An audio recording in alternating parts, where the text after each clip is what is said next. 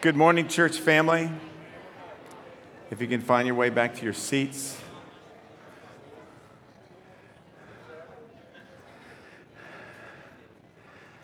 So, my name is Greg. I'm one of the pastors here at Grace Community, and uh, just got back from India.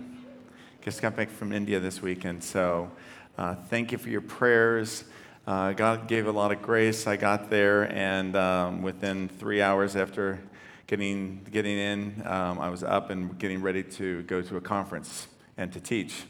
So, and then the opposite kind of coming back this direction, was able to jump back in. So I know it's your prayers because I know that uh, there's usually a lot of jet lag when you go to the other side of the world and when you come back. So I appreciate your prayers. And, and because of some uh, uh, unforeseen uh, health stuff with Eric, he wasn't able to preach today. So you're going to get my preaching, which would have been next week, this week but it really fits with my message. So it'll, it's my, it was God's setup for me for this week, as you'll see in just a few moments. But we are in, this, in the James series, and the title of our message today is The Deception of Presumption. The Deception of Presumption. And we're going to be looking at James chapter 4, verses 13 to 17. And uh, I want to read our text, if you would. Am I getting a buzz here? I think a little hot. Okay, let's read our text here.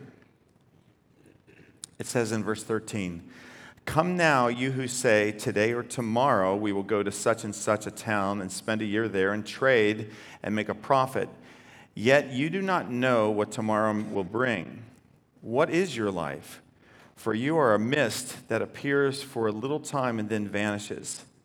Instead, you ought to say, If the Lord wills, we will live and do this or that. As it is, you boast in your arrogance. All such boasting is evil. So whoever knows the right thing to do and fails to do it, for him it is sin. Let's pray.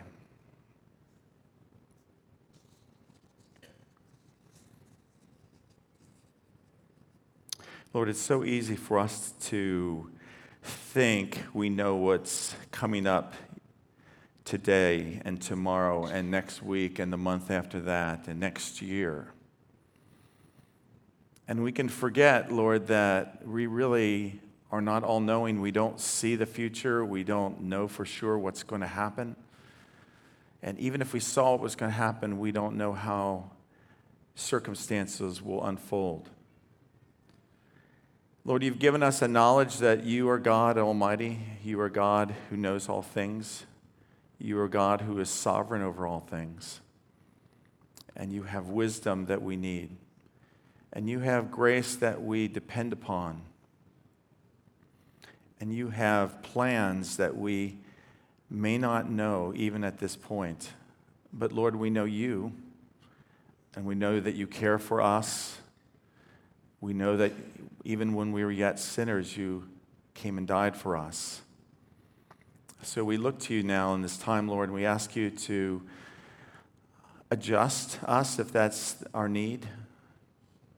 Make us aware of prideful, self sufficient attitudes. Speak to us, we pray now, through your word. In Jesus' name, amen. Well, I live at the Horner house, my oldest daughter and her husband and their family. And uh, we are in the throngs and upheaval of uh, a graduation, high school graduation, and getting ready for college. And so there's lots and lots of things going on, a lot of exciting things. Uh, my, uh, my granddaughter Naomi was paid her paid money already and was already way on getting her planning for her roommate and all her classes and so forth for George Washington University. And then she found out because she was on a wait list after she had paid her money that actually the school she really wanted to go to, Georgetown, offered her an opportunity to go there. So that's where she's going to go. And so we're happy for her for that. So that was kind of like one of those 11th hour kind of God things that he likes to do. He likes to, to uh, see if we're flexible, see if we're willing and able to shift in those situations. But I was thinking back at my own high school years. I, I my junior year of high school, uh, my, my, my plan was to get an appointment to the Air Force Academy. I wanted to go through there and eventually become an astronaut. That was my junior year in high school. Got involved with a girl. I figured, I don't think I want to do that anymore. So I decided that I was going to go to Ohio State University into aeronautical and aerospace engineering so I could design uh, spacecraft. I got there, and a couple years later, I thought, no, this isn't what I'm supposed to do. I'm supposed to go into ministry, so I got into a, a different direction. I thought I was going to graduate in four years, and I graduated a little over three years. The high school sweetheart that I thought I would marry, we broke up, and so uh, four years after high school, I was registered for Asbury Seminary when I was engaged to a Chinese girl. One year later, I was not going to Asbury. I was in an internship with Great Commission. Two years later, with a second child on the way, I was headed for a church plant at the University of Maryland in the, uh, nearby here. A few years after that, I was asked, could you just spend about a year or two in Baltimore? They're kind of a new church there, Grace Community Church. They kind of need a pastor there for a year or two. I said, yeah, that would be good because I'm going to be heading to Singapore with my family to be a part of reaching Southeast Asia. And I got here, and God said, This is where you're going to be impacting nations from here.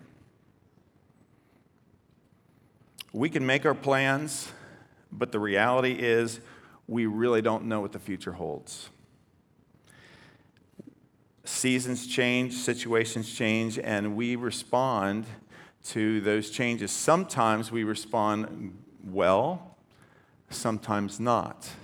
Sometimes discouraged, sometimes frustrated, sometimes looking to God and saying, God, what are you doing and what, what is it that you want me to be a part of? The big idea for our time today is kind of the exhortation from our section here is, is this it says, Don't live a self reliant life that ignores God presuming, presuming that you know the future and its outcome. Don't live a self reliant life that ignores God, presuming you know the future and its outcome. I have two points we're going to make today. The first point is this that, that we're presuming that we're in that you're in control. Presuming that you're in control. And verse 13, it says this Come now, you who say, Today or tomorrow we will go into such and such a town and spend a year there and trade and make a profit. And we make a mistake here. We have an error here in how we think. We think that we're in control. We think we know what's coming. We think we can make those things happen. But the reality is, that's not true.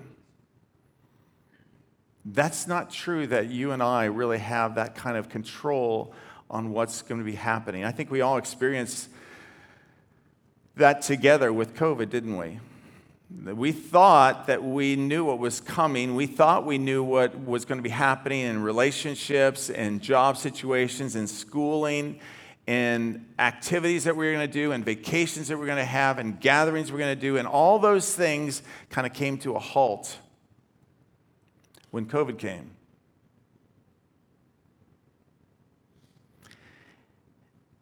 And James is kind of pointing out what, we sh- what should be obvious to us is you really don't have that kind of control on your future.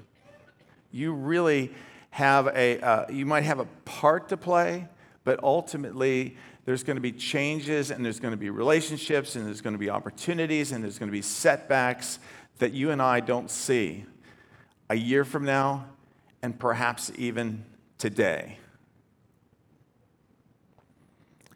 Proverbs chapter 16, verse 9 says, The heart of man plans his way, but the Lord establishes his steps. We plan and we'll see that that's good. We make plans. And in our heart, we want things. We want things to work out a certain way. But the Bible says that God, the Lord, establishes our steps. He's the one who's going to have to make that plan work out the way that we see it or something else that's different. Douglas Moo, who writes uh, commentaries from his James commentary, he said this. He said, Come now, you who say, that phrase that, that James was using was a popular Greek style, but kind of had a blunt tone to it. You see, James is speaking to these businessmen. It says, These businessmen whom James addresses are deliberate, self confident planners. They decide where they will go, when they will go, how long they will stay, and what they will gain. This is not a critique of planning or making a profit because a critique but a critique of the presumption and arrogance of these businessmen. I mean, I just I just have in the last several weeks I've been to Mexico and then I went to India and just presuming that you could get on the right flight at the right t- at the time you need to get on that to get to the next flight and make that connection you could just see the anxiety in every airport that I was in because things were just not following the schedule. Life doesn't follow your schedule, by the way. Life doesn't follow my schedule. My, I have these plans, and on paper they look really good. They look very reasonable. They look like there's no, you know, you're checking the weather. You're saying there's no reason that we shouldn't be on time today. We shouldn't be able to make this flight or whatever it is. And yet it seems as though, for whatever reasons, life doesn't follow the plan. And so James is kind of admonishing these self confident businessmen in this situation who think that they, they, can, they can plan it all out. You know, we're going to do this, and we're going to make this deal, and we're going to work out this situation, and we're going to move to this place, and we're going to make these connections, and in one year from now, we're going to have this kind of a profit. And James says, No, you don't know that. So the error is thinking that we're in control. And the second thing that we see in this section is the, the unawareness that we have of what's actually going on in the situation. Verse 14 says, Yet you do not know what tomorrow will bring. What is your life? For you are a mist that appears for a little time and then vanishes. You don't know what's going to happen. And there's, there's an arrogance about that. There's a, there's a, a confidence that we might display or might verbalize that really exposes that we've got confidence in something that's not dependable. And that might be our, our thinking, that may be our understanding of the circumstances of the people that are involved, or our past experience, and all these things that we that are building our sense of, I think I, I think I know how this is going to work out.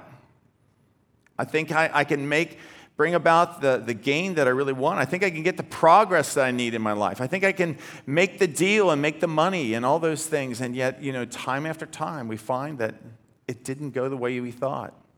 He says, You don't know even what tomorrow is going to bring.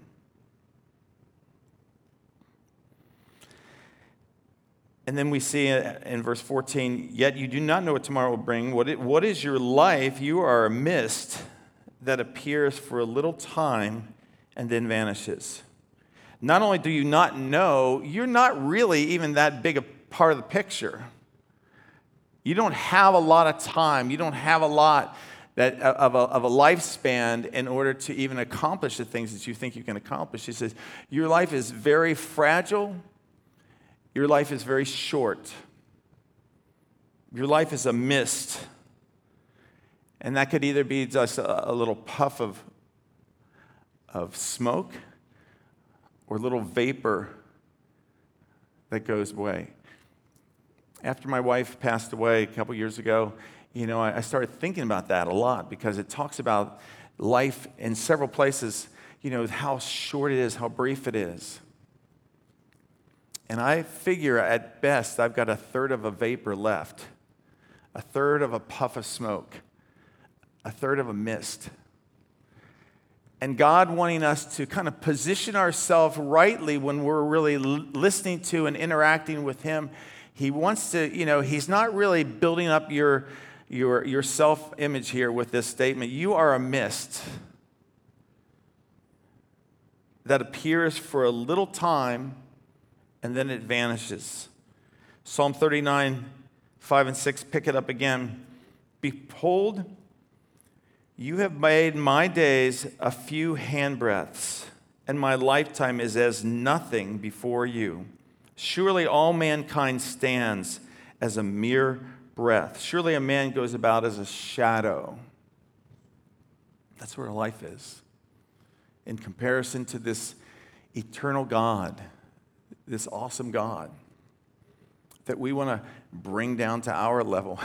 And yet, this is where, you know, a holy reverence should emerge as we think about the brevity of our life. We think about the fragile nature of our life, the fragile nature of the things in our lives, the people in our lives.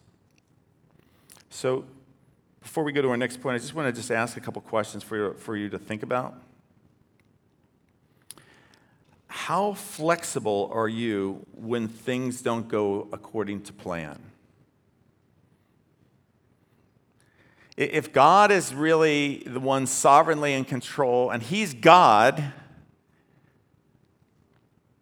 and you don't even know what's coming up, and you're not big enough to do anything, you know, in many situations about it, how do you respond when your life gets off schedule?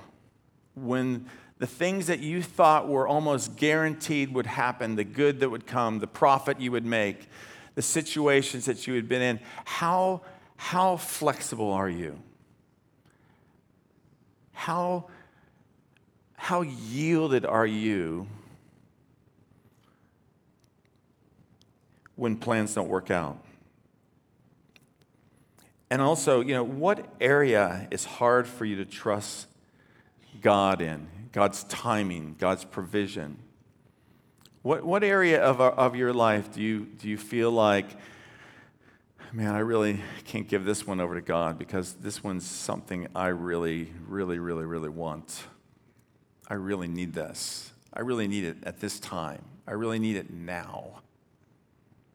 Or I don't want to give this up to God.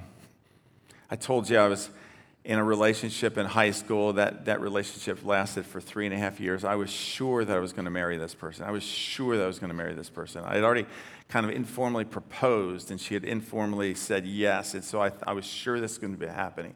But I had this nagging sense in my spirit that I was holding on to that. And so I was into my second year of college and I used to, I didn't, I didn't know a lot of prayers. I wasn't around a lot of people who were praying, you know, their own prayers. We just say rote prayers. But I, I would pray the Lord's Prayer and I say, Thy kingdom come, thy will be done, except don't break us up. Don't break us up. Thy kingdom come, thy will be done, except make sure, Lord, that I st- we stay together because I've given up everything for this relationship. I've given up lots of dreams. I've given up lots of things. I have a lot of a lot invested in this relationship, Lord. So your kingdom come, your will be done on earth as it is in heaven, except just don't do this one thing. Don't break us up. And I knew as a Christian, as a young Christian, that that's not something I could keep doing. So I finally said, Lord, whatever you want. And within just a few weeks, we were we broke up. What area are you unwilling to let God be God in? What relationship, what dream you have, what goal that you have? What is it that you are so afraid that God will do you wrong, so to speak? Because your soul will not be at peace until you agree with God that He really is Lord of all. So, James talks to us about presuming that, you're, you, that we're in control about that issue. And then, secondly, he talks to us about presuming that you can make the call. Not only are you in control, but you actually can, could or should make the call. And he goes on in verse 15, he says this instead, you ought to say, if the Lord wills, we will, do, we will live and do this or do that. You ought to say, Your will be done. You ought to say, If the Lord wills. Uh, you know, it's interesting that James uses the word, the name of God, that he uses the word Lord, because this was this is Jesus' half, excuse me, James is Jesus' half brother. So he could, he could have said lots of different things. He could have said, You ought to say, Jesus, you know, whatever you want. He could have said, God, God, whatever you want. But he chooses the word Lord, which is master. He says, Master, whatever your will is, it's okay. Your will be done.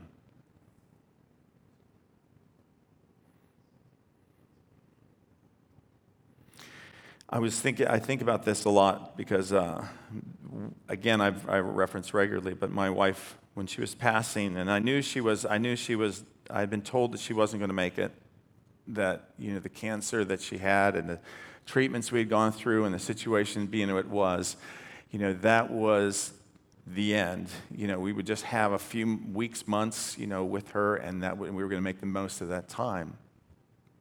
And there was a song that came out uh, on the Christian radio, and it's Thy Will Be Done. Thy Will Be Done. And I would regularly play that song and I would weep. I would weep through that song because I was, I was, I had my precious, most important person in my life. God was saying, I'm, I'm taking her home. It's time for her graduation. I'm going to promote her a little earlier than you thought. And so I, I want you to let go. I want you to trust me. And so I know it's hard, it's hard to take those areas, those precious areas of your life, those, those relationships and the fears that go with all those things, and to say, Your will be done, God.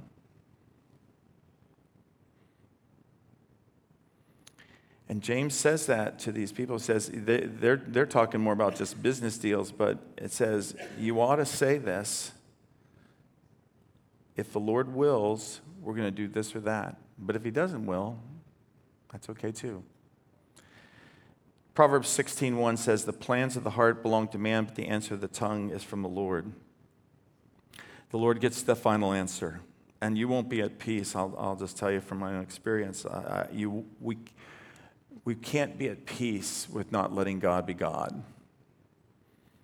You think you'll, you think he'll like move on to a different topic or a different issue. And he'll say, okay, Greg, I'll let you have that one because I know you're not giving it to me. But it just, it just stays with you. And there's really no peace at not being yielded to God in all things. There's great freedom. There's great freedom in saying, Lord, it's not what I wanted. It Doesn't fit my dream. It Doesn't fit my hope. But your plans, your will be done. And the plan that I have, I'm going to walk it out. But if you say nope, then I'm going to let that go.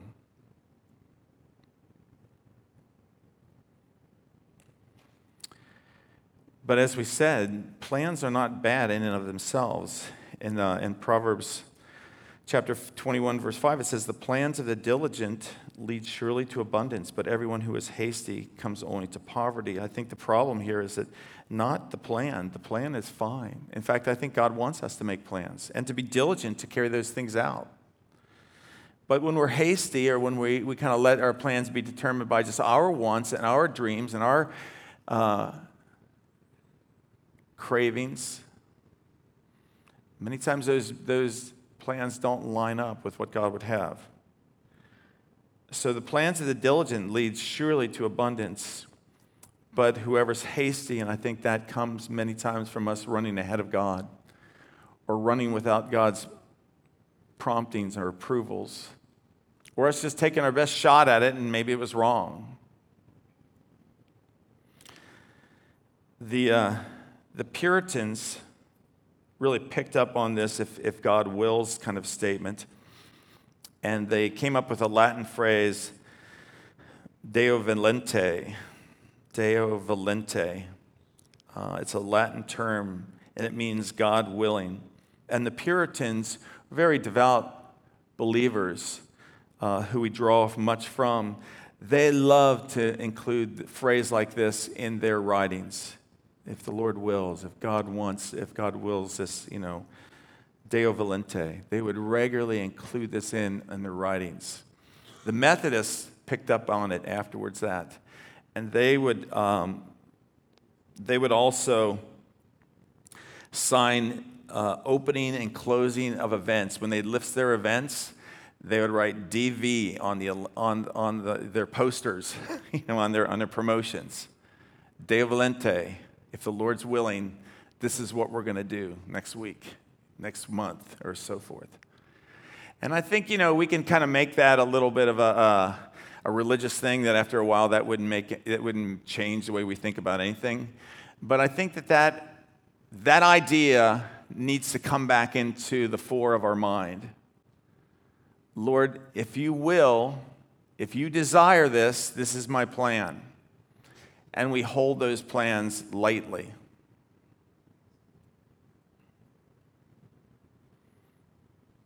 And then, verse 16, it says this As it is, you boast in your arrogance, all such boasting is evil. I think the, the thing is, the, these plans that we get, we think that we're going to accomplish them, and we take credit for those things, whether it's our education or the homes we purchase, the vehicles we purchase, vacations we have. You know, so many things that we work hard at, and we followed the plan, and we feel very proud of ourselves that we that that plan came to pass. And so we, we, we boast about that. We boast in our arrogance. Think about Nebuchadnezzar in Daniel chapter 4, verse 30. Uh, this wealthy king who had been warned ahead of time, but he is now standing out on his porch and he's overlooking his kingdom and he's just boasting about his mighty power and his royal residence and God struck him down. And for seven years, he was like an ox, just eating the grass and letting his hair and his fingernails, toenails just grow. He just looked like an animal. He was humbled by God because he thought all those things were his doing. And James warns these businessmen, these people here, that their, their sense of Look what I've accomplished. Look what I've done. All this is to my credit, to my glory. And he says, You boast in your arrogance, all such boasting is evil. It's really not just bad, it's evil because basically you have taken the place of God. You've taken the glory from God. You have robbed God who has given you breath and mind and strength and resource and health. And all that you accomplish is ultimately, it was God. It was God that did those things through you. Again, Douglas Moo said this. He said, People not only leave God out of the account in planning their lives, it's the essence of sin that they brag about it as well. I take center stage in place of God. This kind of boasting is evil, then, not because of the arrogant manner in which it was done. It's evil because the objects of the boasting are instances of arrogant disregard of God. You know, one man said that, you know, his society was 100% humanist, and 98% of them said that they believe in God. You know, we, we live like there's no, that God isn't really a part of it. We plan our jobs, we plan our days, we plan our weeks, we plan our education, we plan our relationships, we plan our vacations, we plan everything. And, and how much was God really a part of any of that thinking? we say that we know God. We say that we trust in God. We say that God's the one we need his blessing, we need his wisdom, we need his strength. But how much really is he a part of the thinking of your prayers,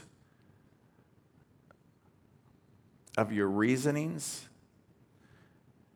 How much are we living just like the non Christian next door or on our job, taking job opportunities? figuring out ways to position our monies? How do we get ready for our retirements? How do we do everything? Is there really, is there really much of God or any of God in those things? Because he says that's really kind of evil. But there's a humble choice that we can make, a humble choice that we can make. And verse 17 says, So whoever knows the right thing to do and fails to do it, to him it is sin. So there's commentators who kind of said, they, they kind of pick up this verse and they go, how does this fit to everything he was just saying? Because it kind of seems like he's just plopped in some, some witty you know, quote in there. And, and, they, and really all the commentators do think this is probably a kind of a statement, a kind of a quote that is used among the Christians at the time. But clearly James pulls it in to explain this. He says, it says commentators are nearly unanimous in viewing this verse as a traditional saying circulated independently of this context.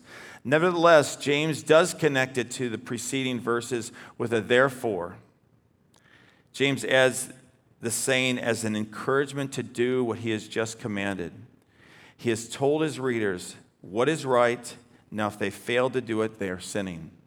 Scripture makes it very clear sins of omission are as real as sins of commission. That means he's telling you don't do this, don't live this way, don't think that your course of life is something that you determine, that you sustain, that you make happen, that you are really in charge, that you're really great and able to do these things on your own. Don't do that, he says. Don't do that. Understand that you will need the power of God and the grace of God to do the works of God in the time frame that God has for you and for me. I love Psalm 37. It's not on the screen, but it says Psalm 37. The whole chapter is very, very good. But it talks about, it says, how the meek will inherit the land and delight themselves in abundant peace. And if you and I would like to enjoy abundant peace in our life, then the call is for us to live a meek life. A life that is led by, empowered by the Master, the one who really should have the reins in our life. Whether we have strengths or knowledge or abilities or monies or resources or any of those things, the meek would be under the control of its master being easily led, easily directed. And James says, you know, if you know the right thing to do and you don't do it, that's sin. And I think about, you know, a couple people from the scripture think about Judas, you know. And he knew who that was that he, he was uh, spent those years with, with Jesus, Son of God. He saw the miracles, he saw the powers of, of him. And yet, he took matters into his own hands. And then I think about Jesus at Gethsemane, knowing that God's plan was going to be hard, it was going to be costly, it was going to be beyond what we could even imagine. Not only the, the crucifixion and the, and the punishment that he would go through, but the separation the eternal separation and the wrath of God upon himself. He had to struggle with that. He came back and appealed to his father Father, if there's any other way, if there's any other way that we could do this, your will be done, not mine. And James would urge us, who knew his brother, he said, if you know the right thing to do and you fail to do it, that's sin. That's wrong. That's wrong. And I'm so grateful that we have a gospel that tells us, you know, our high priest who has gone through the heavens, who has been tempted in everything as we are, and yet he's without sin. Jesus himself is interceding for you. He's interceding for you and I today in our decisions, in our plans, in our hopes, our dreams. He's standing with you as a high, a high priest who can sympathize. But He's also given us a cloud of witnesses who are cheering us on, who are, who are watching right now as we make tough decisions, as we walk through difficulties of life, and they're cheering you on. There's a cloud of witnesses who've gone through difficult times themselves and been being challenged themselves, and yet they're your cheerleaders, urging you to keep your eyes fixed on the author and perfecter of your faith, who's both forgiven you, who walks with you by the Holy Spirit, who surrounds you with other friends and supports and believers.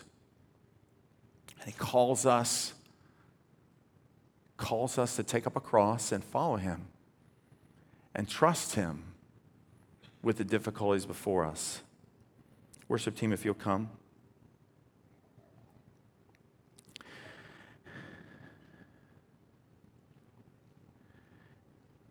And so, again, our, our big idea don't live a self reliant life that ignores God presuming that you know the future and its outcome, presuming that you know best, presume that God doesn't care about your situation, thinking that maybe God's not able to, to rescue you in your situation.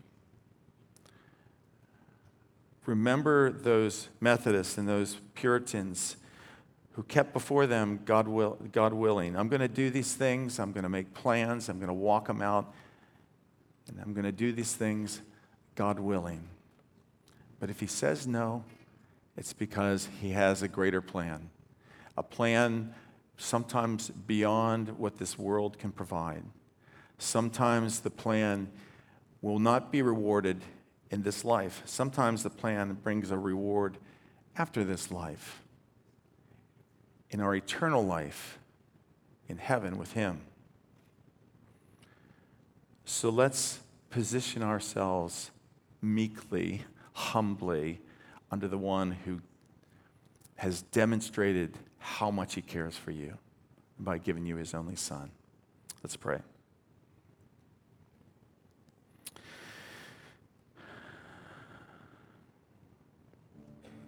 Lord, we, we are weak people.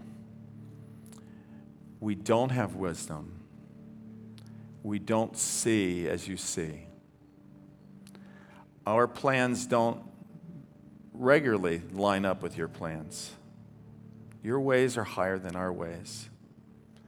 And there are greater stakes than we're even aware of in what we do or what we don't do. And so, Lord, we're going to make a lot of mistakes in this area. We will probably choose wrongly. We will probably start in the wrong directions. We will probably even be a little stubborn to give up those plans. But, Lord, pursue us by your Holy Spirit. Remind us of your ways and your word. Draw us to yourself, Lord, so that we might partake of the abundant life that you have specifically walked and made for us to experience. This great salvation, this abundant life, both here and in the eternal life to come. So, Lord, we give you thanks. And we choose to ground and build our life on you. In Jesus' name, amen.